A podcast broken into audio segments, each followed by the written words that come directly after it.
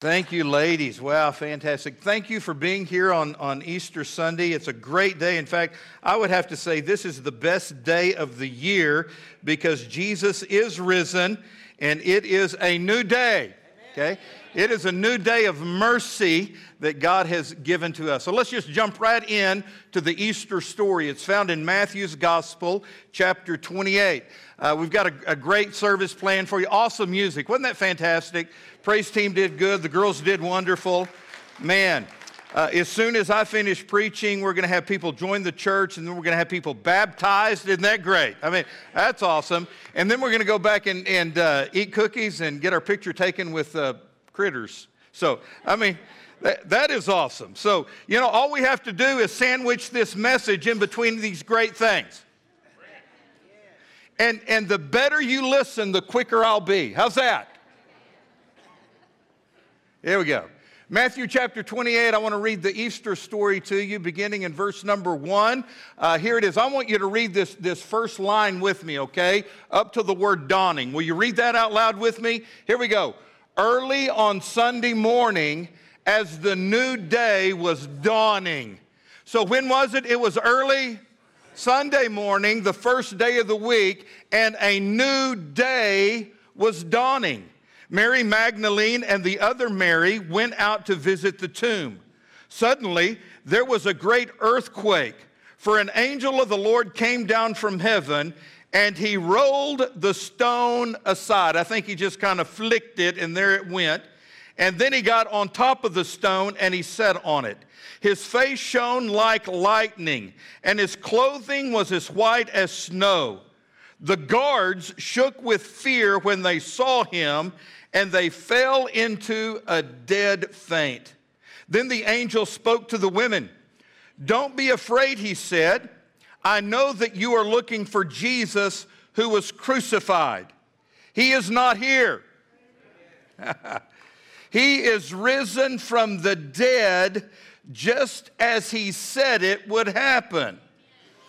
So come on inside this tomb and I'll show you where he was lying. Heavenly Father, I pray that you'd bless the reading of your word. And as I try to speak it on the outside, would your Holy Spirit speak it into our hearts? In Jesus' name we pray, amen. That new day dawning is Easter.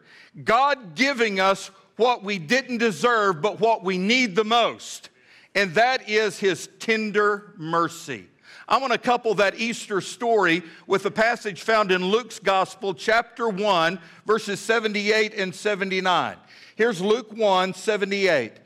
Because of God's tender, his tender mercy, the morning light, that is that new day dawning, the morning light from heaven is about to break upon us to give light to those who sit in darkness and in the shadow of death and to guide us into the path of peace.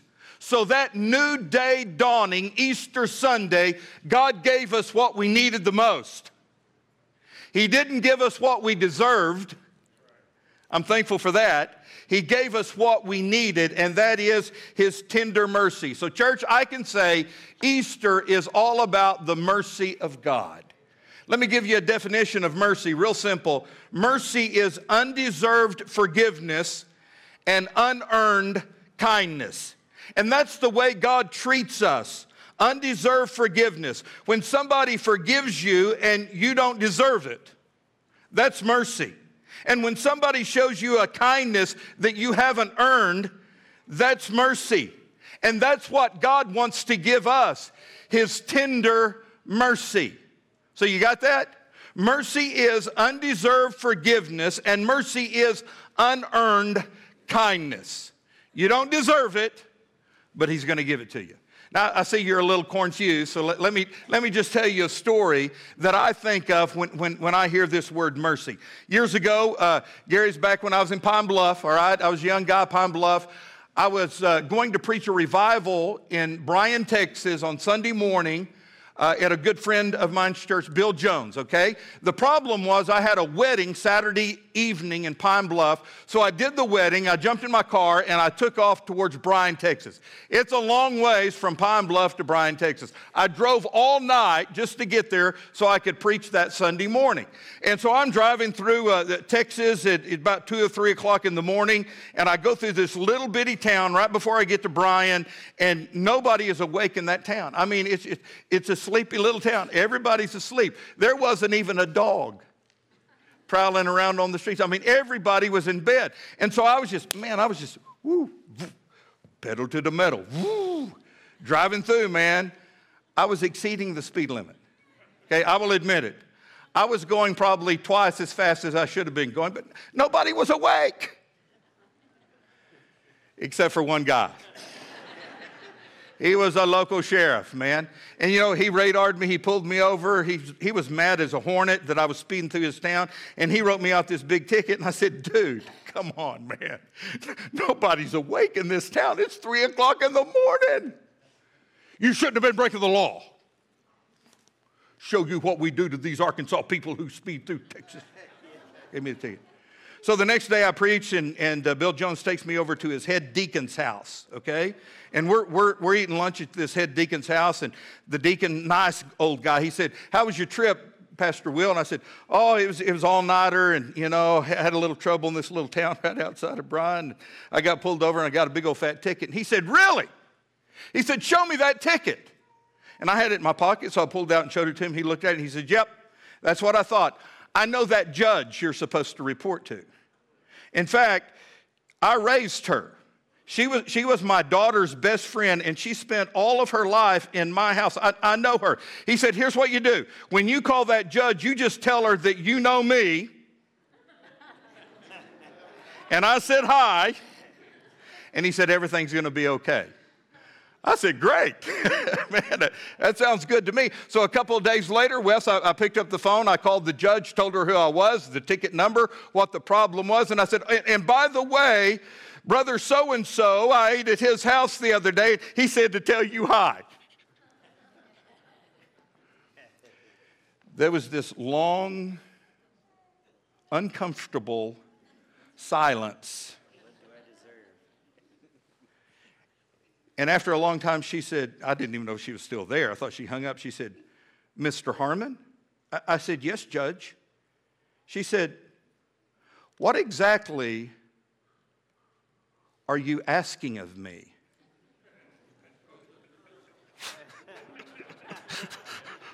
Whoa.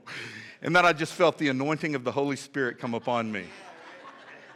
And I said, Well, Judge, I can tell you this I'm certainly not wanting justice. How about a little bit of mercy? And she laughed and said, Okay, it's taken care of. So to me, that's what mercy is, right? I'm telling you, it is undeserved forgiveness. And that's what God wants to give you. God is dispensing mercy today. You don't deserve it. But I'm telling you what, He's dispensing it. He wants to give it. I want to try to ask and answer two questions this morning. The first question is this When do I need God's mercy in my life? And then, secondly, what happens if I accept God's mercy? What transformation is going to take place? When do I need God's mercy? Three times I have identified in the Bible I need God's mercy. Number one, I need God's mercy when I've messed up. Can anybody relate to that? Anybody out there willing to admit you've messed up in life? All right? Come on. Come on. I'm not going on until you admit you. All right. All right, most of the rest of you, y'all definitely need to come to the altar this morning because you're, you're lying through your teeth and you're messing up right now, all right?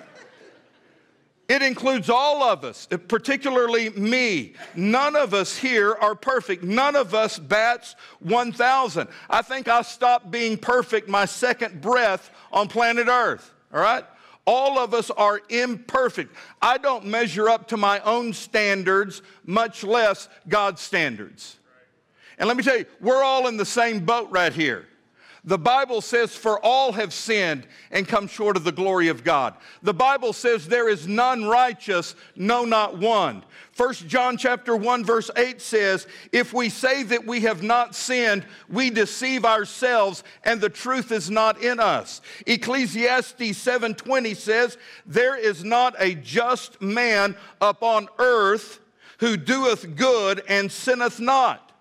So the bottom line is we've all messed up. We've all sinned. The question is, how does God respond to me and to you when we mess up? Here's the good news He offers us mercy.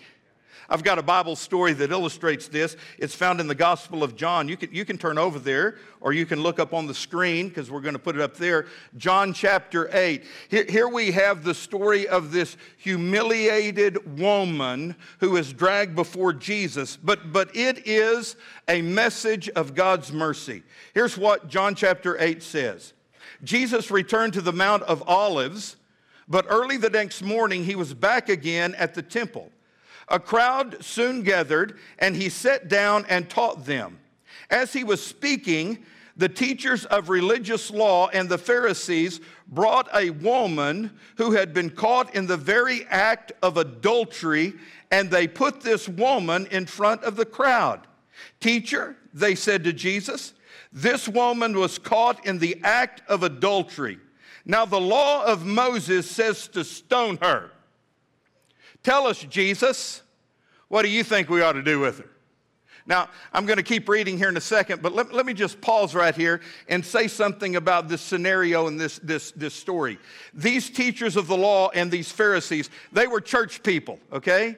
These church people could care less about this lady. She was just a tool, a ploy to trap Jesus. They didn't care about her. In fact, they dishonored her by dragging her up in front of all of these people and saying, This woman was just caught in adultery.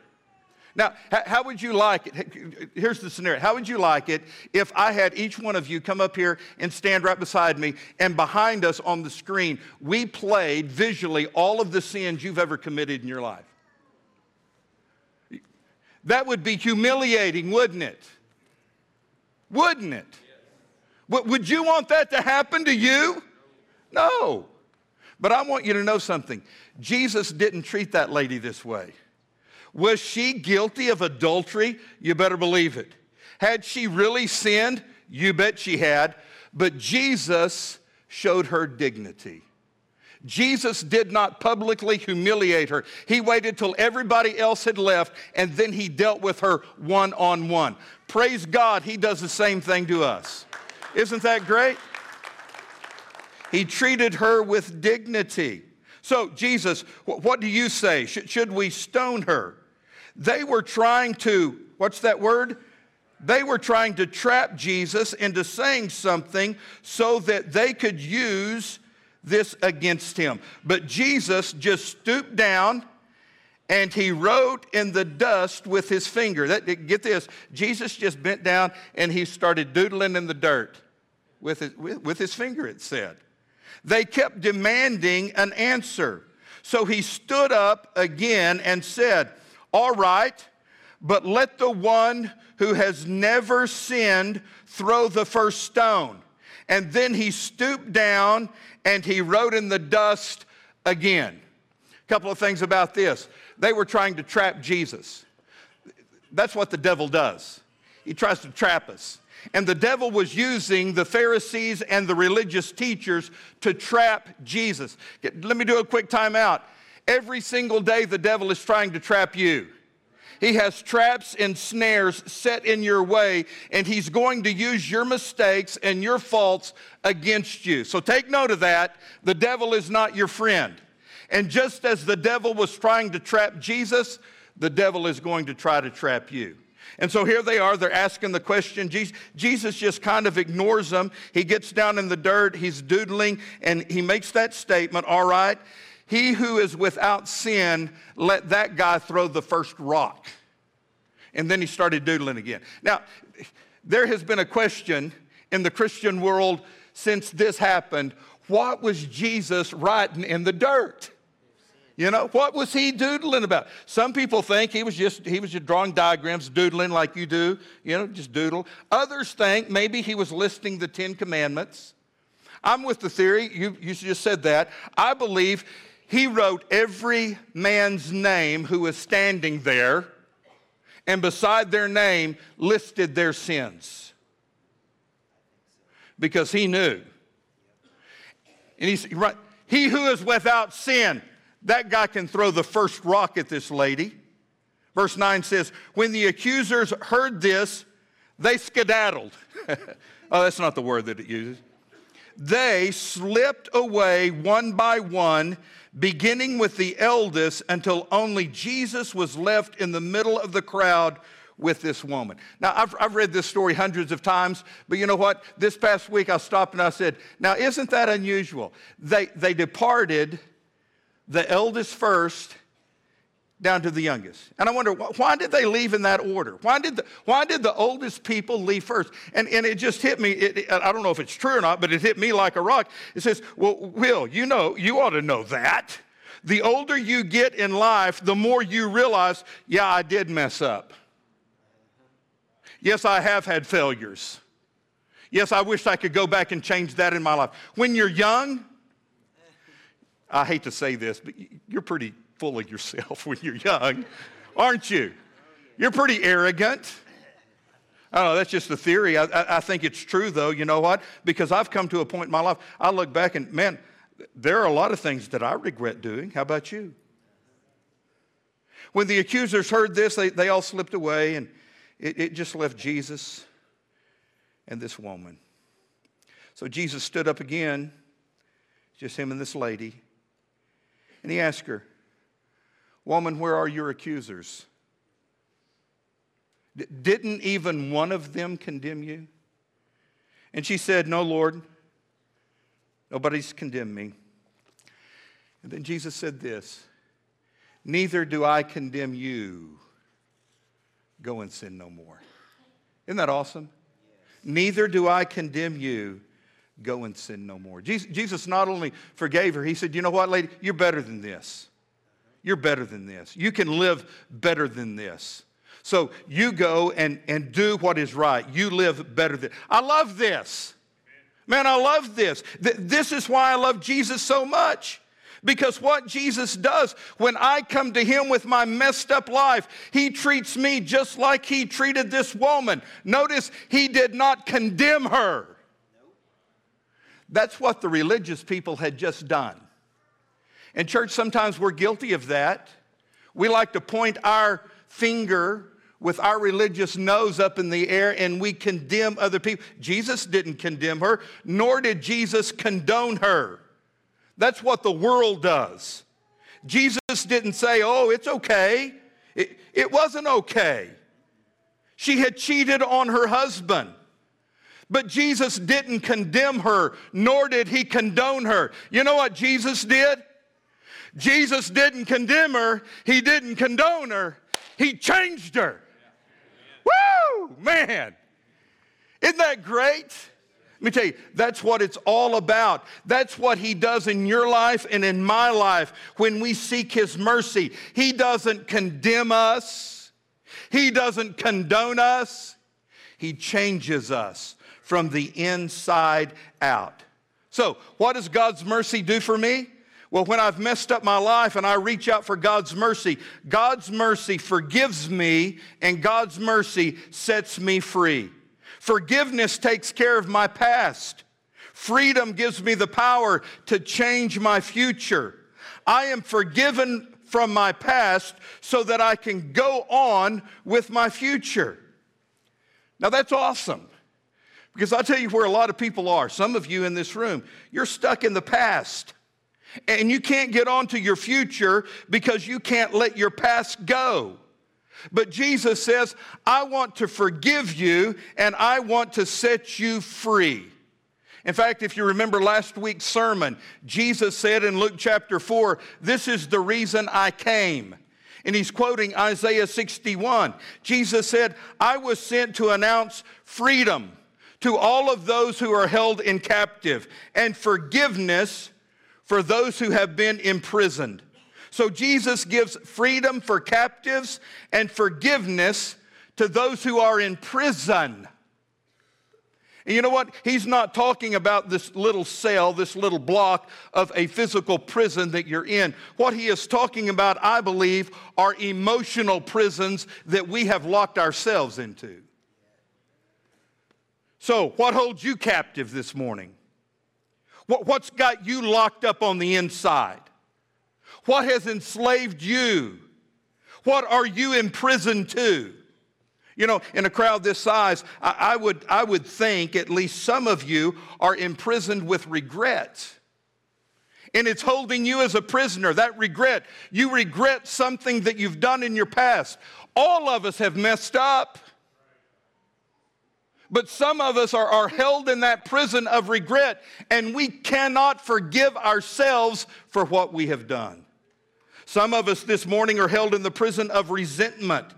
That, that is something that someone has done to you. Somebody has hurt you badly, and you're never going to let it go. You're never going to forgive them. You're never going to let another person into your life close like that because you got hurt one time, and you're living in this prison of resentment. Oh my. Some of us are living in the prison of envy.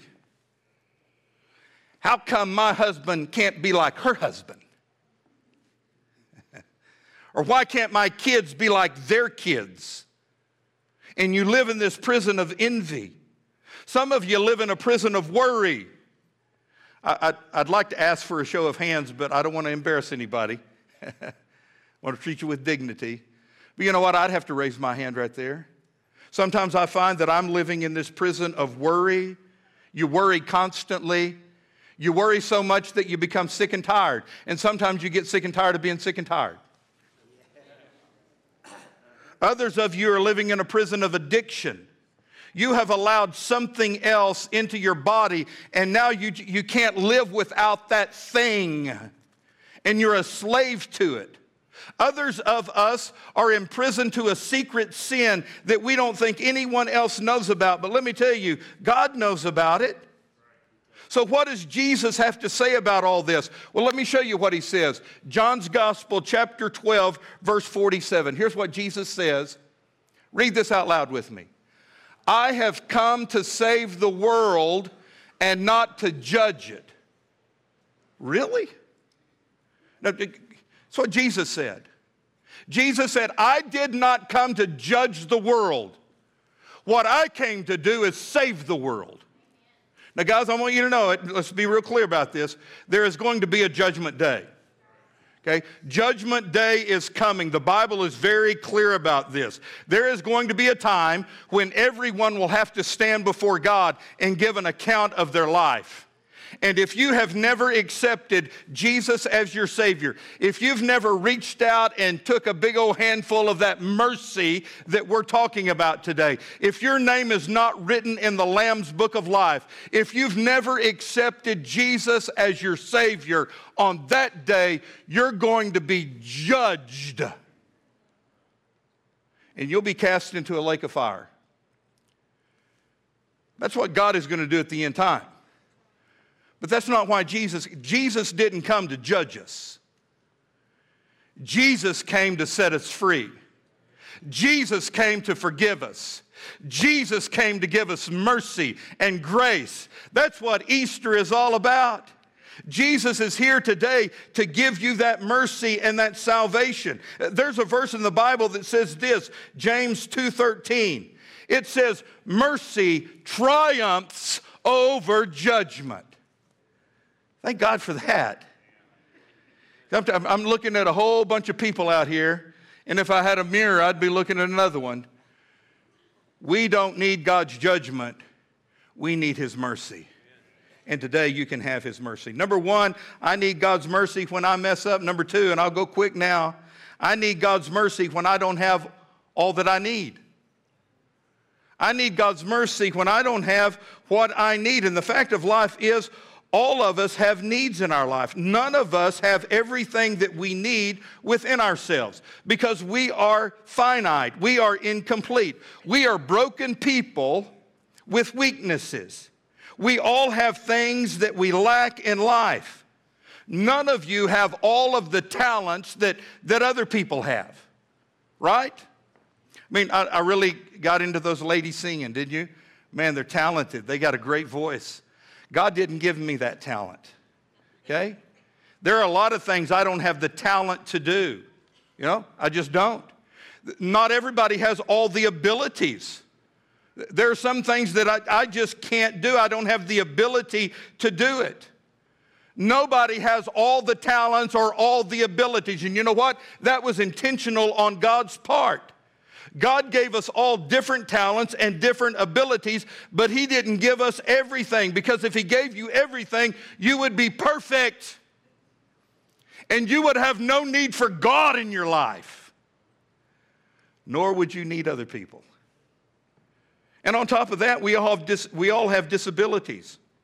We are all disabled in different ways. You say, Preacher, you, I don't want to hear this. Quit talking about this to me. Well, it's true. We all have disabilities. Every one of us in here have mental disabilities. That, that is, you can't think in certain ways like other people can think. Okay? Not, I mean, I'm pretty simple minded, but I'm not a dummy, all right? I've been to seminary, I've got, I've got a master's degree, you know, but there are some things that just fry my brain when I try to think about them, like math. I hate math. I can do this. Ought plus ought equals not. I've got Jethro Bodine math skills, all right? Now, my, my kids, they, they, you know, they're great at math. Ozaner, man, he's, he, he gets into that stuff. And man, I just, I, I look at the problems he's solving and, and my brain just shuts off. Can anybody relate to that? I don't know. Uh, One day I was flipping through the channels and, and I, I, came across this, this weird show. It was just a, a lady standing in front of this white board, this marker board, and she was writing equations, these weird looking equations on this board and solving. Didn't talk, she was just writing equations. And I thought, how stupid. I thought to myself, who in the world would watch something like that? Well, there are people in our church who watch it. One of them's right there. You love it, don't you? I mean, that, that, that is just, that, that sparks her mind and her thinking, not me. It shuts my brain down. I have mental disabilities there, and so do you. You know what? Everybody in this room has emotional disabilities. How do I know that? Because I see these things coming up over and over in your life and in your relationships, and you fall into the same trap time and time again. You have the same arguments with the same people and the same conflict. Why? Because you have emotional disabilities. And for some of you, you live in a dysfunctional home because you don't have the ability to get along with other people. I know I need to go on. But you know what? There are others in this room who have physical disabilities. Have you looked in the mirror lately? That's supposed to be funny. I'm just going to, your body is not perfect. Okay? All of us have physical disabilities. Uh, one, one of my favorite athletes is Ronnie Coleman. Okay, Ronnie grew up, I think, in Louisiana. He moved to Texas and uh, got on at the Arlington Police Department. Uh, joined a little, little, little rough gym there in Arlington. Started lifting weights and realized that his muscles could grow big. And Ronnie Coleman became Mr. Olympian eight times eight time Mr. Olympian. His physique in, his, in the prime of his life, he had the best physique of any man on planet Earth, Ronnie Coleman. You know what? Since then, Ronnie's had over a dozen back surgeries, and he can just barely walk now. It's horrible. I, feel the same way some mornings. You know, I get out of bed and I think, oh man, my back. I take that first step, oh, my knee on my shoulder. Well, I say, that's the way I used to be. Now I don't even have to get out of the bed because these body parts are waking me up, you know? We all have these kind of disabilities. Why? Because God made us to be dependent. Are you with me? In America, we think independence is the highest priority, but you know what? Dependence is not a bad word. Dependence is just another word for trust, which is another word for faith. And that's what God wants us to have in Him. Because here's the deal if you don't depend upon God and all you're doing is depending upon yourself, you're going to have a very small life. You're going to live in a really little world. And I'll tell you what's going to happen. You're going to become aggra- aggravated and frustrated and angry because you don't have everything you need. And if you just try to do it on your own,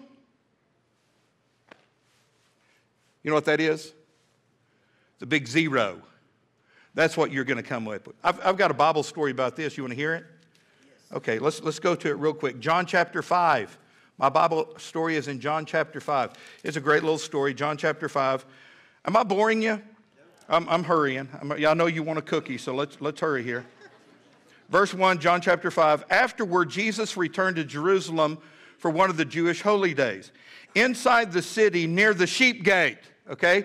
This, the gate went all the way around Jerusalem. Here was a big gate. It's called the sheep gate. Do you know why it was called the sheep gate? Because that's the gate the sheep went through, all right? So now you're smarter in the Bible just because you gave. Near the sheep gate was this pool. What was it called? The pool of Bethesda. It had five covered porches, and crowds of sick people, blind people, lame people, paralyzed people, they would gather every day and they would lay around on these porches. Now, here's the reason they came to the pool of Bethesda.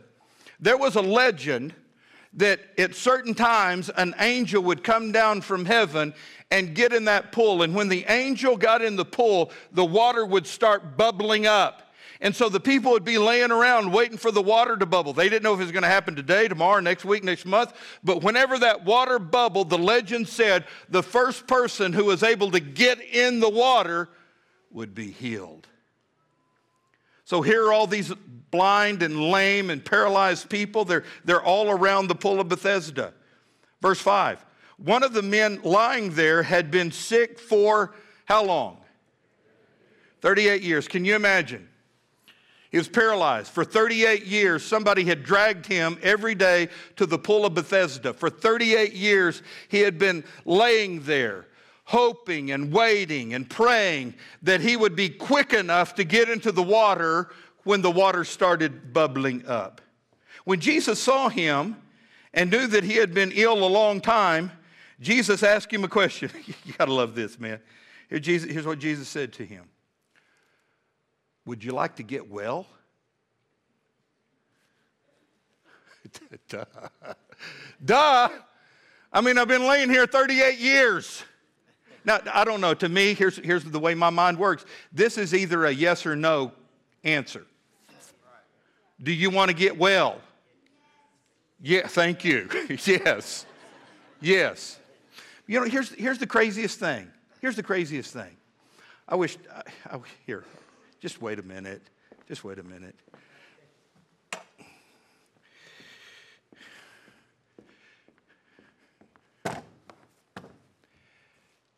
Therapy with Brother Will.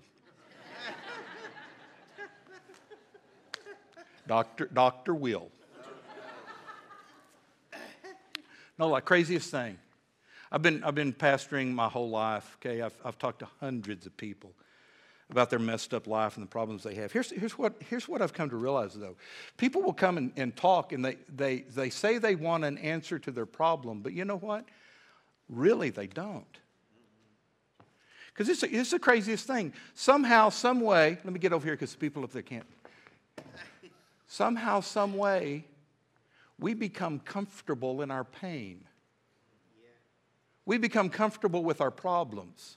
Yeah, our life is a mess. Our relationships are horrible. Yes, I'm dealing with this problem every single day that I can't solve. It is an impossible problem and I can't fix it. I've been living this way 38 years. But you know what? I'm comfortable with that because that's my life. and if things did change and I did get better and this relationship did get worked out, I don't, how, how would I deal with that? So I don't know. That's our time together. It's crazy. Do you want to get well? He didn't say yes. He didn't say no. What did he say? I can't, sir. Really? That's, that's the best he could. I can't. And I got to thinking about it. You know what? That, that's us. Pastor, I just can't. I've tried everything I can try. I've, I've seen everybody I can see. I've, I've done everything I can do, and I can't. I can't make it better. I can't fix the problem. I can't do it. And I don't know, I, I can almost sense the aggravation and the frustration in this man's life because to him it was impossible. 38 years he had been lying there, 38 years he had dealt with this, never been able to fix it. Impossible. But then listen to what he said I can't because I have nobody to put me in the pool when the water bubbles up. N- nobody is willing to help me because everybody's looking out for themselves. And beyond that, somebody else always gets in ahead of me. And so he gives these excuses. Can't. Look what Jesus said to him. He didn't answer him, he just said, Okay, stand up, pick up your sleeping bag, and walk. And immediately the man was healed he rolled up his sleeping bag and he started walking off. Come on, guys, come on. Wow. Give God a hand. Wow. Here's the deal I need God's mercy when I don't have what I need, and God's mercy makes the impossible possible. He can do things that you can't do, He has the power that you don't have. He has resources that we never thought of. God makes the impossible possible. So, before I move on, let me ask you what's the impossible problem in your life? Huh? You go, that one that's never going to happen, preacher. That thing that is never going to get better. I've been, I've been lying by that pool for 38 years, and I still have the regrets and the resentment and the anger and the addictions and the hurts and the habits and the hangups. Dude, do I have good news for you today? Jesus can change all of that. He can take your impossible situation and do something good through that. He can make the impossible possible. Finally, number three, and I'm just about done. I need God's mercy when I'm facing death. I'm about to talk about something you don't want to talk about, but let's talk about it anyway. Only a fool would go all the way through their life unprepared for what they know is inevitable. And death is universal. I don't know, the last time I checked, the mortality rate in the world is still 100%. Come on. Come on, catch up with me, kids. Come on. We're all going to die. Death is inevitable, death is unpredictable. You don't know when it's going to happen. And there are a lot of people who are afraid of death. They're fearful of death. They don't know what's going to happen to them and they fear it. Can I tell you something? I haven't been afraid of dying for a long time. Why? Because I've met the mercy of God. My sins have been forgiven. My name is written in the Lamb's book of life. I know that when I take my last breath here, I'm going to be in heaven.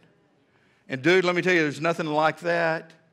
But for the person who doesn't know the mercy of God, for the person who's never been saved or born again, for the person whose name is not written in the Lamb's book of life, let me tell you, you better be afraid. You better be afraid. And you probably don't like talking about what we're talking about, but let me just give you one last story, okay? You're with me? One last little story. Here it is Luke chapter 23, verse 39. It's a story of a dying man. Jesus is on the cross, okay? He's dying for our sins, But there are two other guys dying beside him on either side of him. They were both criminals. Both of these guys were thieves. So, three men hanging on the cross. One of the criminals hanging beside Jesus scoffed at Jesus. So, you're the Messiah, are you? Prove it. Save yourself. And why don't you save us too? Hey? Mocking Jesus, scoffing at Jesus. But the other criminal on the other side protested. He said, Don't you fear God even when you have been sentenced to die? We deserve to die for our crimes, but this man, he hasn't done anything wrong. And then he said to Jesus, Jesus, remember me when you come into your kingdom. That's it. Remember me. That's about the shortest confession prayer I've ever heard. Remember me when you come into your kingdom. And Jesus replied, I assure you, today, this very day, you're going to be with me in paradise. Dude, let me tell you, that is good right there, man. You talk about deathbed confession. this guy prayed one of those prayers. And what did Jesus say? Done. Done deal. We're, we're about to die, me and you. We're about to die. We're about to pass from this life. But you know what? You're going to wake up in paradise, and we're going to be there together. Let me tell you, that's awesome, guys. Because here's the deal when you reach out for God's mercy, listen to me, listen to me. God's mercy will save you for all eternity. Wow, what a deal. What a deal. What a deal. Now, let me end by telling you a true story. This guy's name was Clint Dennis. Clint grew up a thief. Even from a little kid, he'd go to the candy store and steal gum and candy, and he got pretty good at it. And so he uh, expanded his career when he got older and would steal bigger things. And, and, and, he, he would steal cars and trucks and even robbed a bank. He got caught, though, several times, put in jail. He spent 10 years in prison. And after he got out of prison, after that 10 year stint, he was, uh, he was much older in life and he got out of jail, didn't have any place to go, didn't have uh, any income. And he, he realized he, he ruined his life. His life was a mess, didn't have anything.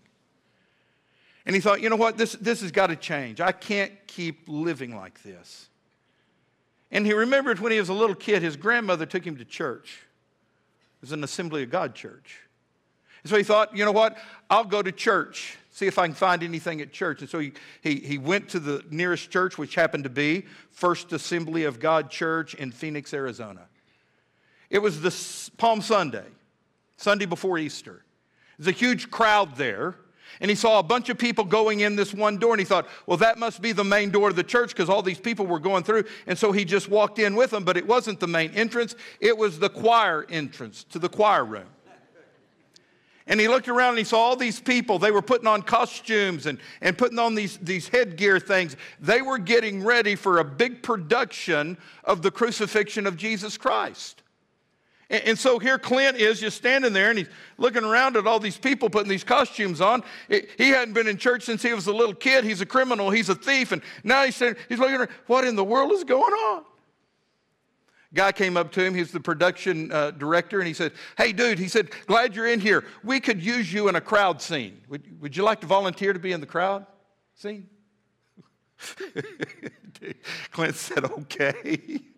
He said, Let me take you out on the stage and I'll show you what to do. Of course, the curtains were drawn. There were people out in the audience, but the curtains were drawn. So the production guy brought him out here and he said, Okay, we're going to have the crowd scene over here and we just will give you a costume. You just be here in the crowd scene. You can be doing this. About that time, another guy came running out on the stage. He said, Hey, hey, hey, man, we got problems. One of the criminals didn't show up guy hanging on the cross with Jesus. One of, them, one of them can't make it. And so the guy looked at Clint and said, You want to be the thief on the cross? True story. True story. He was a thief, man. He said, Okay, what do I do?